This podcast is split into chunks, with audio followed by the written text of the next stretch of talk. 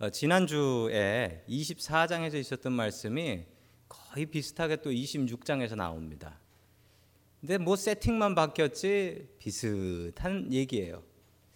다윗이 사울을 죽일 기회가 있었는데 죽이지 않았다라는 똑같은 얘기가 뭐 반복돼서 나오고 있는 겁니다. 여러분 사울은 왜 이럴까요? 사울이 분명히 사울이 분명히 24장 지난주에 울면서 맹세를 했다고요. 울면서 네가 나보다 훨씬 낫다. 내가 다시는 너를 괴롭히지 않겠다라고 다윗 앞에서 그리고 자기의 부하들 보는 앞에서 눈물을 흘리면서 회개를 했습니다. 그런데 26장에서 또 똑같은 일을 하고 있어요. 왜 이러고 있는 걸까요? 사울에게 뭐가 문제가 있을까요? 여러분 바른 회개를 해야 되는데 오늘 하나님 말씀을 통하여 다윗과 사울의 이야기를 통하여서 본받을 것을 본받고 우리에게 버려야 될 것들을 버릴 수 있는 저와 여러분들 될 수 있기를 주님의 이름으로 간절히 축원합니다. 아멘. 첫 번째 하나님께서 우리에게 주시는 말씀은 하나님의 말씀을 기준으로 삼으라라는 말씀입니다. 하나님의 말씀을 기준으로 삼으라. 세상에는 두 종류의 사람이 있습니다. 예, 무엇을 기준으로 삼느냐에 따라서 그 인생이 달라집니다. 사람의 말을 기준으로 삼는 사람이 있고 하나님의 말씀을 기준으로 삼는 사람들이 있습니다. 별로 긴 인생을 살지는 않았지만 제가 인생 속에서 배운 분명한 교훈 하나가 있습니다. 그 교훈은 하나님 말씀대로 사는 것은 무척 어렵다라는 사실입니다. 여러분 비즈니스 하시는 분들 잘 생각해 보십시오. 하나님 말씀대로 정말 정직하게 정말 정직하게 사업하시는 게 쉽습니까? 정말 정직하게 tax 보고 하면서 비즈니스 하는 게 쉬운 일입니까? 공부하는 학생들 정말 공부할 때 선생님이 시킨 대로 앞에서부터 책 읽는 거 다 읽으라고 하면 그거 다 읽고 시험 칠 수 있습니까? 여러분 정직하게 사는 것 또 하나님 말씀하신 대로 사는 것은 너무너무 힘듭니다. 여러분 이건 정말 큰 고통이에요. 그런데 중요한 사실 하나가 있습니다. 처음에는 하나님 말씀대로 살면 100% 손해예요. 그런데 길게 놓고 보면 하나님 말씀대로 사는 게 끝내 이득이 됩니다. 저는 분명히 그거 믿어요. 처음에 하나님 말씀대로 살면 당장은 손해가 납니다. 그런데 하나님 말씀대로 꾸준히 살면 하나님께서 분명히 그것 이상으로 갚아주신다. 저는 그거 분명히 믿습니다. 제가 군대를 대학을 졸업하고 갔습니다. 어쩌다 보니 대학을 졸업하고 가게 됐고 뭐 나이 많아 가면서 사병으로 갈 수 없어 장교로 갔습니다. 근데 마침 장교로 갔는데 뭐 제가 그 옛날 역사책에서나 봤던 뭐 일본 순사 헌병 나오잖아요. 헌병을 시키더라고요. 그러니까 헌병 장교로 간 거예요. 사람들이 겁을 많이 줬습니다. 거기 정말 험한 데라고 겁을 많이 줬는데 일단 뭐 겁 먹고 부대로 갔죠. 제 제가 있는 부대로 갔는데 가서 이제 신고하고 나니까 신고식 한다고 그 대대장님께서 헌병 대대장님께서 회식을 준비해 주셨습니다. 누구를 위해서? 저를 위해서. 당연히 술판이죠. 제가 군대 가면서 다짐한 게 아, 믿음대로 살겠다. 믿음대로 살겠다. 거기 가면 또 될 것 같더라고요. 왜냐하면 전에 저를 아는 사람들이 없으니까 저는 더 그렇게 살겠다라고 다짐을 했던 겁니다. 회식을 갔더니 그 헌병대 장교들하고 또 하사관들하고 다 모여 있었습니다. 어, 대회장님께서 뭐 저를 위해서 준비하신 자리니까 술잔을 딱 주시면서 자 김소희 받아 원샷 이렇게 얘기했습니다. 제가 어떻게 했을까요? 물론 지금은 술 안 드시는 분도 제가 성만찬하면서 알코올을 나눠드리고 있긴 하지만 아 그땐 제가 목사가 아니었죠. 제가 대회장님께 이렇게 얘기했습니다. 대회장님 저 교회 다녀서 술 못 마십니다. 이렇게 말씀드렸더니 분위기 갑자기 이상해졌죠. 아주 이상해졌어요. 그러더니 대회장님께서 저한테 이렇게 얘기해. 지금도 기억이 나요. 뭐? 너? 할렐루야야? 넌 그럼 이제부터 내 차를 운전해라 라고 하셨습니다. 그러고서 제 군대 생활이 꼬였을까요? 풀렸을까요? 예, 집합 한번 당했죠. 한번 불려갔죠. 고참들이 너 뭔데 어쩌고 저쩌고 그러면서 이제 야 나도 집사야 라는 얘기도 들어봤고 나도 집사인데 다 먹어 너 뭔데 그랬는데 그 이후로 대장님도 저 인정해 주시고 군생활 참 즐겁고 편하고 보람 있게 하고 왔습니다. 만약 지금 타임머신이 있어서 제 인생 어느 시절로 돌아갈 거냐 그러면 저는 뒤도 안 들어보고 물어도 안 보고 군대로 보내달라고 할 겁니다. 뭘 그때 제가 싱글이어서 그렇다라고는 생각하지 말아 주시기 바랍니다.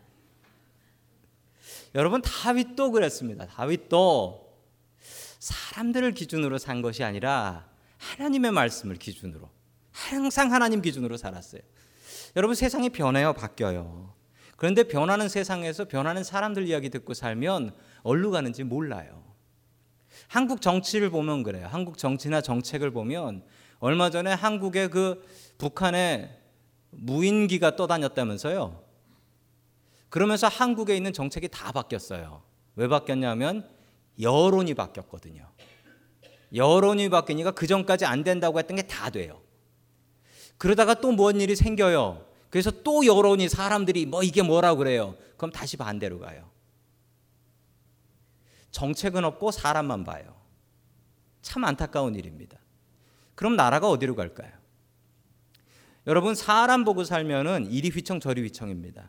그래서 우리가 기준 삼아야 될 건 사람이 아니라 하나님이어야 합니다. 자, 우리 다 함께 사무엘상 26장 7절의 말씀 같이 봅니다. 시작. 이리하여 밤에 군인들이 있는 곳으로 가보니 사울의 진 그의 창이 땅바닥에 꽂혀 있고 아브넬과 군인들은 그의 둘레에 사방으로 누워 있었다. 아멘. 자, 이 모습을 보시면 사울이 다윗을 잡으러 왔어요. 그래서 군인들을 모아왔는데 그 군인들이 둘러싸고 있는 진에 아주 중간 가운데에 사울에 있었고 그 사울 옆에는 창이 자기가 쓰는 창이 옆에 바로 박혀 있었고 그리고 그 주변에 사울이 자고 있는 그 주변으로 어떻게 자기 부하들이 둘러싸서 자고 있었다라는 거예요. 이거 어떻게 넘어가지고 사울 있는 데까지 갈 수 있죠? 여러분 그래서 다윗이 참 대단한 군인인 겁니다. 다윗이 얼마나 날쌘 군인이었냐면 이런 포위망을 다 뚫고 경비를 다 뚫고 그 사울이 자고 있는 고기까지 넘어가 가지고 그 창을 뽑은 거예요. 같이 침투한 아비세라는 부하가 이렇게 얘기했습니다. 우리 다 함께 26장 8절 말씀 같이 봅니다. 시작. 아비세가 다윗에게 자청하였다. 하나님이 오늘 이 원수를 장군님의 손에 넘겨 주셨습니다. 제가 그를 당장 창으로 찔러 땅바닥에 박아 놓겠습니다. 두 번 찌를 것도 없이 한 번이면 됩니다. 아멘. 자, 아비세가 이렇게 하겠다고 하고 있습니다. 그냥 내버려 두면 사울 콱 죽이고 자기는 이제 도망자 생활 끝나고 집으로 돌아가 가족 만날 수 있고 게다가 왕이 될 수 있는 아주 절호의 기회입니다. 여러분 그런데 다윗은 이것을 기회로 생각하지 않습니다. 기회가 아니라 유혹이라고 생각합니다. 여러분 기회는요 유혹의 모습하고 너무 비슷합니다. 여러분 저도 살면서 그래요. 살면서 와 이거 정말 대단한 기회다. 이거 내가 잡아야지라고 잡았어요. 지나놓고 보니까 제가 완전 실수했어요. 이거 잡으면 안 되는 걸 잡은 거예요. 여러분 이런 경험 있으시죠? 이런 경험 많이 있으실 거예요. 여러분 우리에게 유혹은 사탄은 유혹을 기회의 모습으로 보여줍니다. 그래서 딱 보는 순간 어 저거 그러고 붙잡는데 지나놓고 보면 내가 이거 완전히 실수했네. 이런 후회가 들 때가 한두 번이 아니에요. 여러분 그런데 이 다윗은 그렇게 하지 않았습니다. 다윗이 그러지 않았던 이유는 다윗은 항상 하나님께 귀를 맞추고 하나님의 음성에 귀를 맞추고 살았기 때문이기 때문에 이런 유혹이 왔을 때 이걸 유혹으로 알았어요. 이거 이러면 안 돼. 하나님께서 세우신 종은 하나님께서 심판하시니까 이건 내가 할 일이 아니야. 라고 딱 그어버렸다는 거예요. 여러분 하나님께 항상 집중해야 됩니다. 그렇지 않으면 우리는 실수합니다. 분명히 실수해요. 그리고 후회해요. 내가 왜 그때 그랬나? 내가 왜 그때 그랬나? 자, 우리 계속해서 구절의 말씀 같이 봅니다. 시작. 그러나 다윗은 아비세에게 타일렀다. 그를 죽여서는 안 된다. 그 어느 누구든지 주님께서 기름 부어 세우신 자를 죽였다가는 벌을 면하지 못한다. 아멘. 하나님께서 세우신 왕이니 하나님께서 처리하실 일이지 여러분 다윗이 사람 죽여본 경험이 없나요?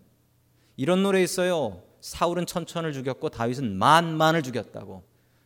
사람 하나 죽이는 거 일도 아닌 사람입니다. 그런데 이 사람은 다르다. 이 사람은 하나님께서 세우셨다. 하나님께서 세우셨으니 내가 손을 못 댄다. 이게 이게 바로 다윗이 생각하는 생각이었습니다. 여러분 세상에는 두 종류의 사람이 있습니다. 사람의 말대로 살아가는 사람. 사람들이 뭐라고 하나? 사람들의 말을 기울이고 이 사람은 뭐라고 하나? 저 사람은 뭐라고 하나? 반대의 사람이 있습니다. 사람이 뭐라고 하는 얘기 듣기보다는 하나님께서 우리 하나님께서 나에게 뭐라고 말씀하시나 그것에 귀 기울이는 사람이 있습니다. 사람의 귀 기울이는 사람은 이리저리 흔들릴 수밖에 없습니다. 하나님의 명령대로 하나님을 기준으로 사는 사람은 이 예배를 기준으로 사는 사람은 흔들리지 않습니다. 세상 변합니다. 변하는 세상 탓하지 마시고 변하지 않는 하나님 바라보면서 내 삶의 기준 잡고 살아갈 수 있기를 주님의 이름으로 간절히 축원합니다. 아멘. 두 번째 하나님께서 우리에게 주시는 말씀은 고통을 훈련으로 여기라라는 말씀입니다. 정말 어려운 말씀입니다. 여러분 고통을 훈련으로 여기라고 합니다. 아주 유명한 목사님이시죠. 그 사랑의 교회 옥하는 목사님께서 하신 명언 하나가 있는데 제 가슴을 울리는 명언이었습니다. 뭐냐면 진돗개도 훈련받지 않으면 똥개다. 라는 말씀입니다. 진돗개도 훈련받지 않으면 똥개다. 아, 정말 그렇습니다. 제가 부대에 있을 때 군견반이라고 개 훈련시키는 반이 있는데 독일산 순종 셰퍼드만 받아줘요. 진돗개도 안 돼요. 그런데 그 개들이 처음 올 때는 뭐 생긴 거는 다른데 눈동 뭐 이런 건 하는 짓은 똥개랑 다른 게 없습니다. 그런데 훈련 받고 나면 아, 용맹한 군대 부대 개가 돼요. 훈련이 훈련이 개를 그렇게 만듭니다. 여러분 동일하게 훈련이 사람도 그렇게 만듭니다. 여러분 다윗도 훈련 받지 않으면 똥개다. 맞습니까? 맞습니다. 여러분 사울과 다윗이 다른 점도 많이 있지만 사울과 다윗이 비슷한 점도 많이 있습니다. 그 비슷한 게 뭐냐면 둘의 시작이 너무 비슷해요. 둘 다 얼마나 믿음이 처음에 좋았는지 몰라요. 둘 다 얼마나 큰 믿음 가지고 있었는지 몰라요. 여러분 오해하지 마십시오. 사울이 처음 시작할 때 믿음이 없었다? 아닙니다. 오히려 다윗보다도 다윗만큼이나 믿음이 있었던 사람이 사울이었습니다. 그의 처음 시작하는 모습 한번 보도록 하겠습니다. 예, 구약 성경 사무엘상 11장 6절입니다. 같이 봅니다. 시작. 이 말을 듣고 있을 때에 사울에게 하나님의 영이 세차게 내리니 그가 무섭게 분노를 터뜨렸다. 아멘. 여러분 사울의 처음 시작하는 모습을 보면요 대단해요. 일단 사울이 잘 생겼어요. 그 키가 커요. 그리고 믿음도 좋아요. 보통 이러면 믿음 좋기 쉽지 않은데 믿음도 좋아요. 오히려 시작하는 모습은 다윗보다 더 훌륭해 보입니다. 게다가 겸손한 건 다윗보다 나아요. 사울을 왕으로 뽑는다고 하니까 사울이 상자 사이에 숨어 있는 걸 사람들이 끌어내 가지고 왕으로 안수했어요. 나같이 보잘것없는 사람이 어떻게 왕을 하냐고. 와, 얼마나 겸손한지 몰라요. 여러분, 이 둘의 공통점인 공통점은 처음 시작할 때 믿음으로 시작했다는 공통점이에요. 자, 그런데 다른 점이 있어요. 가장 큰 다른 점이 무엇인 줄 아십니까? 훈련이에요. 사울은 훈련받지 않고 왕이 됐고 다윗은 훈련받고 왕이 됐어요. 사울은 안수받고 바로 왕이 됐고 자기를 훈련시켜줄 사람도 없었고 자기가 처음 왕이었고 자기가 무조건 처음 시작해야 되는 아주 어려움을 갖고 있었고 다윗은 사울 하는 것을 보면서 배울 건 배우고 배우지 않을 건 배우지 않았고 게다가 다윗은 약 15년 정도 안수받고 나서 15년 정도 훈련받았습니다. 즉 사울은 아, 다윗은 15년의 인턴십이 있었다는 겁니다. 남 밑에서 배우는 훈련받는 기간이 15년이 있었어요. 그게 사울과 다윗의 차이입니다. 처음 시작은 거의 비슷했어요. 여러분 훈련이 사람을 다르게 만듭니다. 여러분 훈련 받기 때문에 다윗은 바른 왕이 될 수 있었습니다. 여러분 이스라엘 역사상 가장 유명한 위대한 지도자가 둘이 있어요. 가장 위대한 지도자는 다윗 그리고 모세입니다. 이 둘의 공통점이 있습니다. 공통점이 무엇입니까? 이 둘은 훈련받았다라는 거예요. 다윗은 15년, 안수받고 15년, 모세는 도망자 생활하면서 나이 40부터 80까지 40년, 광야에서 훈련받고 그 나머지 80에서 120까지 광야 생활했습니다. 여러분 모세하고 다윗이 위대한 이유는 훈련받았기 때문에. 여러분 사울이 위대하지 못했던 이유는 그가 훈련받지 못했기 때문에. 그의 아들 솔로몬은 어땠습니까? 다윗의 아들 솔로몬 훈련받지 못했기 때문에 그는 나라를 망쳤습니다. 여러분 훈련이 사람을 다르게 만듭니다. 훈련을 많이 받을수록 훈련을 세게 받을수록 그 사람은 훌륭한 사람입니다. 맞습니까? 여러분 군대에서 군대에서 훈련이 짧을수록 어, 오합지졸이고요. 훈련이 길수록 더 정예 부대입니다. 안 그렇습니까? 여러분 미국의 Navy SEALs Navy SEALs 훈련 엄청나게 지독합니다. 그 저걸 사람이 받나 싶어요. 한국의 UDT 뭐 해병대 이런 데 훈련 받는 거 보면 야, 저게 어떻게 사람이 받는 거냐. 여러분 그런데 오합 지졸인 군대일수록 훈련은 짧아요. 제대로 된 군대, 더 어려운 군대, 더 훌륭한 군인을 만드는 부대일수록 훈련이 길고 어렵습니다. 여러분 다윗은 단 한 번도 자기가 훈련 받으면서 그 훈련에 불평하지 않습니다. 자기의 고난에 대해서 불평하지 않습니다. 왜 그랬냐고요? 다윗은 아무리 힘든 일이 생겨도 그 고난을 고난과 고통으로 생각하지 않고 훈련으로 생각했기 때문입니다. 여러분 동일하게 여러분들이 똑같은 고통을 당해요. 그런데 어떤 사람은 불평하면서 그걸 고통으로 당하는 사람이 있고 어떤 사람은 그것을 감사합니다 하면서 훈련으로 받는 사람이 있어요. 여러분 결과는 완전히 달라요. 결과는 완전히 달라요. 여러분 어떤 사람이 되시겠습니까? 우리가 피할 수 없는 고통이 있잖아요. 우리의 삶 속에서 우리가 어떻게 피해요 이 고통들을 다.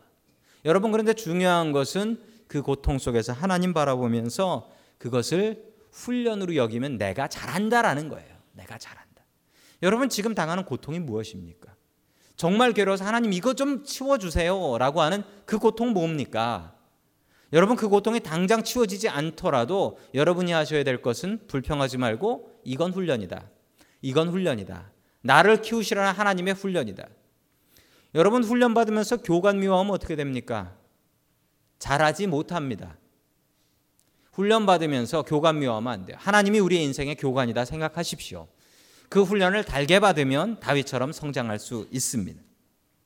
다윗은 억울하게 15년을 도망 다니면서 도망 다닐 뿐만 아니라 자기가 사랑하는 사람들에게 배신당하면서 자기 집합 사람들이 고발하고 이런 일을 당하면서 그는 불평하지 않고 그 삶 속에서 내가 억울한 만큼 다른 억울한 사람들의 마음도 보았다라는 겁니다. 자, 그런 모습이 잘 나타난 게 우리 사무엘상 22장 2절의 말씀입니다. 같이 봅니다. 시작. 그 압제를 받는 사람들과 빛에 시달리는 사람들과 원통하고 억울한 일을 당한 사람들도 모두 다윗의 주변으로 몰려들었다. 이렇게 해서 다윗은 그의 우두머리가 되었는데 400여 명이나 되는 사람들이 그를 따랐다. 아멘. 여러분 이게 다윗의 장점인데 다윗이 억울하게 고통을 당했어요. 이게 아둘람이라는 굴에서 있었던 일이라서 이걸 아둘람 공동체라고 합니다. 자, 다윗이 너무 억울했어요. 그랬더니만 참 희한하게도 억울한 사람들이 다윗한테 물려들더라는 거예요. 다윗이 본 것은 왕이 절대 권력을 휘두르면서 사람을 억울하게 몰아가고 죽이는 걸 봤어요. 다윗은 그것을 보면서 나는 그러면 안 되겠다라는 것을 배웠습니다.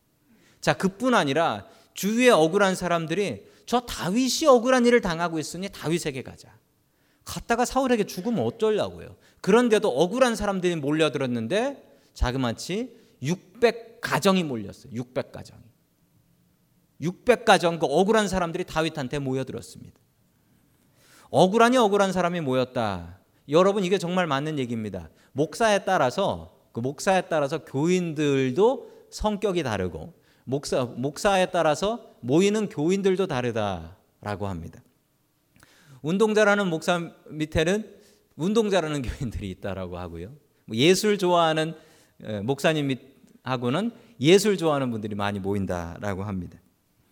제 친구 하나가 있는데요. 동부에서 목회를 하고 있습니다. 신학교 때부터 친구고 동갑내기 친구라 뭐 허울 없이 이름 부르면서 지내는 친구인데 이 친구한테 아픔 하나가 있습니다. 이 친구가 아, 목사로서는 아주 치명적인 아픔인데 이혼을 했어요. 이혼을 이혼을 당했죠.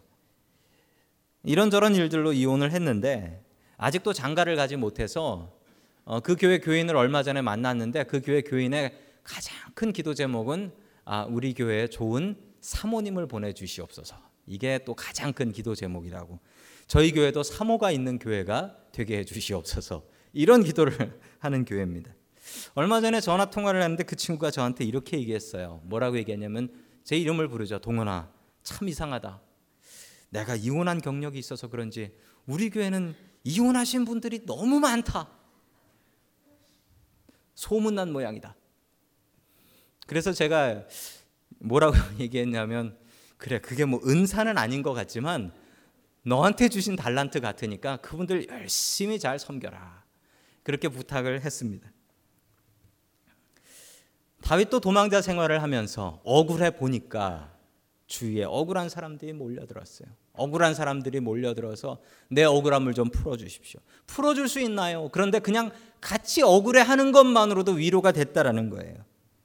여러분 고통을 고통으로 생각하지 마십시오. 다윗은 고통을 훈련으로 생각했습니다. 불평하지 않고 훈련으로 생각하니까 15년 뒤에 위대한 왕 다윗이 됐어요. 여러분이 당하시는 고통들, 고난들, 여러분이 기도 제목으로 주님께 내놓고 하나님 이거 좀 풀어주세요. 그거 당장 안 풀리면 어쩌실 겁니까? 불평하시겠습니까? 아니요. 그걸 훈련이라고 생각하세요. 하나님께서 이 일을 통해서 나를 인내하게 하시고 나를 훈련시키시는구나 생각하십시오. 그러면 그 고통이 여러분을 죽이는 게 아니라 그 고통이 훈련이 돼서 여러분을 더 키워줄 것입니다. 다윗처럼 위대해지실 것입니다. 훈련을 기뻐하는 저와 여러분들 될 수 있기를 주님의 이름으로 간절히 축원합니다. 아멘. 마지막 세 번째로 하나님께서 우리에게 주시는 말씀 제대로 회개하라라는 말씀입니다. 여러분 회개하는데 제대로 해야 돼요. 안 그러면 눈물 흘리고 회개하고 또 그렇게 살고 눈물 흘리고 회개하고 또 그렇게 살고 그 다음에는 눈물도 안 나와요. 어차피 또 그렇게 살 거니까. 독일에 가서 인사 잘못하면 인생 망칩니다. 붙잡혀 간대요. 어떻게 인사하면 망치는 줄 아세요? 예, 한국 사람들이 이렇게 인사, 어이 김 사장 이러고 인사하잖아요. 이거 독일 가서 했다가는 큰일 납니다. 왜 그렇죠? 이게 히틀러 인사거든요. 나치들이 하는 인사. 다리도 이렇게 딱 모으고 이렇게 하면 바로 잡혀갑니다. 참 그 독일 사람들의 반성, 회개는 대단합니다. 작년 2013년 5월에 독일 카톨릭 신학대학에서 있었던 일입니다. 네 명의 학생들이 네 명의 학생들이 이러고 인사를 했어요. 이러고 이러고 인사를 한 거예요. 자 그리고 모여가지고 유태인들을 욕했답니다. 아, 유대인들은 안 돼, 글러 먹었어. 그러면서 유대인들을 욕하고. 그런데 이 얘기를 누가 들은 거예요. 다른 학생이. 다 그 신부님들 되실 분들이죠. 그 학생이 학교에다가 신고를 했습니다. 어떻게 됐을까요? 네 학생 다 퇴학. 아무도 불쌍히 여기지 않았고 오히려 저런 사람들이 성직자가 되는 걸 빨리 막아서 다행이라고 감사했대. 여러분 독일 사람들의 그 모습을 보면서 야 우리 회계가 이래야겠다라는 생각을 합니다. 참 뭐 일본하고 많이 비교되는 모습이죠. 얼마 전엔 이런 일이 있었어요. 그 독일 국립묘제 묻힌 군인입니다. 2차 대전 때 싸웠던 국립묘제 묻힌 교, 에, 군인인데 그 사람이 히틀러를 도왔고 유대인들을 죽였다라는 혐의가 발견되자 어떻게 했을까요? 묘지 파버렸습니다. 그냥 파서 딴 데로 옮겨버렸어요. 그리고 그 나라는 지금도 그 중고등학생들이 수학여행을 어디로 가냐면 폴란드에 있는 아우슈비츠 concentration camp, 아우슈비츠 수용소로 아이들이 가서 배워요. 우리 조상들이 이런 못된 짓을 했다고 다시는 못하게 막아야 된다고. 그래서 이렇게 인사하면 인생 망치는 겁니다. 그 나라에서. 여러분 참된 회개는 뭘까요? 사울은 왜 눈물을 흘리고 안 한다고 해놓고 또 이러고 있는 것일까요? 그의 삶이 제대로 회개하지 않아서 그렇습니다.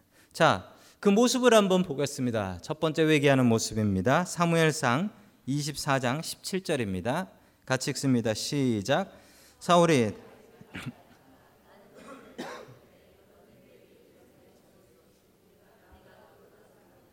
아멘. 눈물을 흘리면서 회개합니다. 자기 백성들 보는 앞에서 다윗 보는 앞에서 눈물을 흘리면서 왕의 말은 법이에요. 왕이 한다 그러면 해야 되는 건데. 눈물을 흘리고 회개하는데 그러고 나서 26장에서 왜 또 이러고 다닙니까? 여러분 옛날에 만화 영화 톰과 제리 생각나세요? 톰 앤 제리 쇼. 지난주에 분명히 고양이가 쥐를 따라다니면서 괴롭히다가 골탕 먹고서 내가 다시는 안 그래야지 다짐을 합니다. 이번 주에 또 켜보면 또 그 쥐가 제리 잡아먹겠다고 달려가다 또 골탕 그 다음 주에 또 켜도 그렇습니다. 여러분 왜 톰은 그렇게 사는 걸까요? 여러분 회개를 할 때 우리에게 세 가지 세 가지 요소가 필요합니다. 지정의라고 하죠. 지정의. 이거 뭐 우리가 예전에 한국에서 도덕 시간에 많이 배웠던 겁니다. 자, 저 세 가지가 있어야지 바른 회개를 할 수가 있습니다. 예를 들어서 설명해 보자면 지는요 머리입니다. 머리로 알아야 된다. 잘못된 게 머리로 알아야. 내가 잘못한 걸 머리로 알아야 되고요. 그 다음에는 내가 잘못한 걸 가슴으로 느껴야 됩니다. 내가 왜 이러지? 아우 나 정말 왜 이렇게 사냐? 이거 가슴으로 느껴야 돼요. 그 다음에 해야 될 일은 그래 그렇게 살지 말자. will 자기가 결정, 디시전을 해야죠.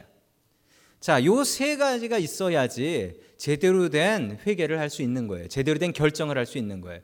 요 셋 중에 하나만 빠져도 unbalanced. 그래서 끝내는 탈이 나요.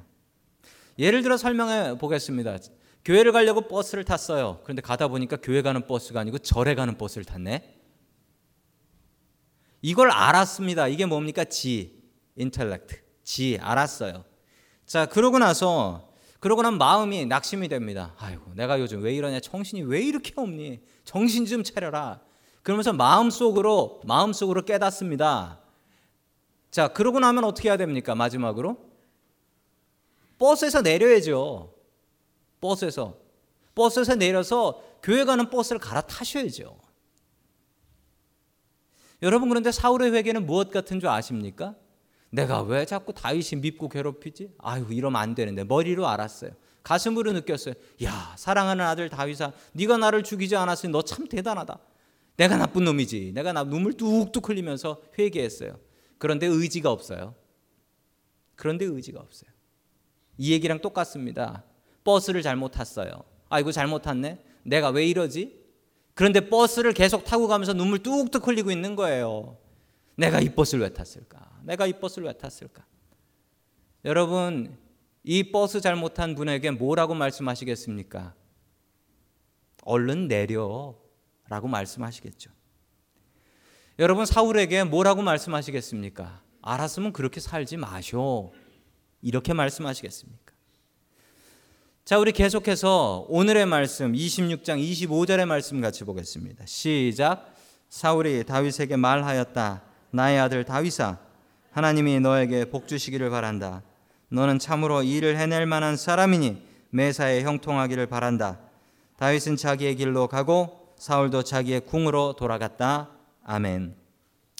자, 이렇게 회개를 합니다. 그런데 중요한 것은 사울에게는 그 회개를 유지할 만한 의지가 없었다라는 거예요. 여러분 이 모습 보시면서 우리들의 모습 생각나지 않으십니까? 하나님의 말씀에 은혜 받고 내가 그렇게 살아야지 머리로 알고 눈물을 흘리며 가슴으로 회개하고 그런데 왜 우리의 삶은 변하지 않는 것일까요? 여러분 예수님 믿으신 지 몇 년 되셨습니까? 교회 나오신 지 몇 년 되셨습니까? 교회를 10년을, 20년을, 30년을 다니면서도 내 삶이 만족스럽게 변화되지 않았다면 여러분의 머리가 문제일까요? 가슴이 문제일까요? 의지가 문제일까요? 여러분 사울은 의지가 부족해서 머리로 알고 가슴으로 느꼈지만 그렇게 살지 못했습니다. 버스를 잘못 탔으면 그것을 알고 느꼈으면 내려야죠. 여러분 우리가 잘못된 인생의 삶을 살고 있다면 이렇게 사는 게 아니다라고 느꼈다면 여러분 내리셔야죠. 버스에 타면서 내가 이 버스를 왜 탔을꼬 하면서 울고 계시겠습니까? 사울은 회개를 반복하지만 다시는 안 그러겠다고 반복하지만 그렇게 살아가고 있습니다. 사울의 모습이 우리의 모습이 되지 않았으면 좋겠습니다. 바른 회개하십시오. 우리가 잘못됐다는 걸 알고 느꼈으면 그렇게 살지 않는 의지, 그 의지도 우리에게 풍성하게 넘치기를 주님의 이름으로 간절히 축원합니다.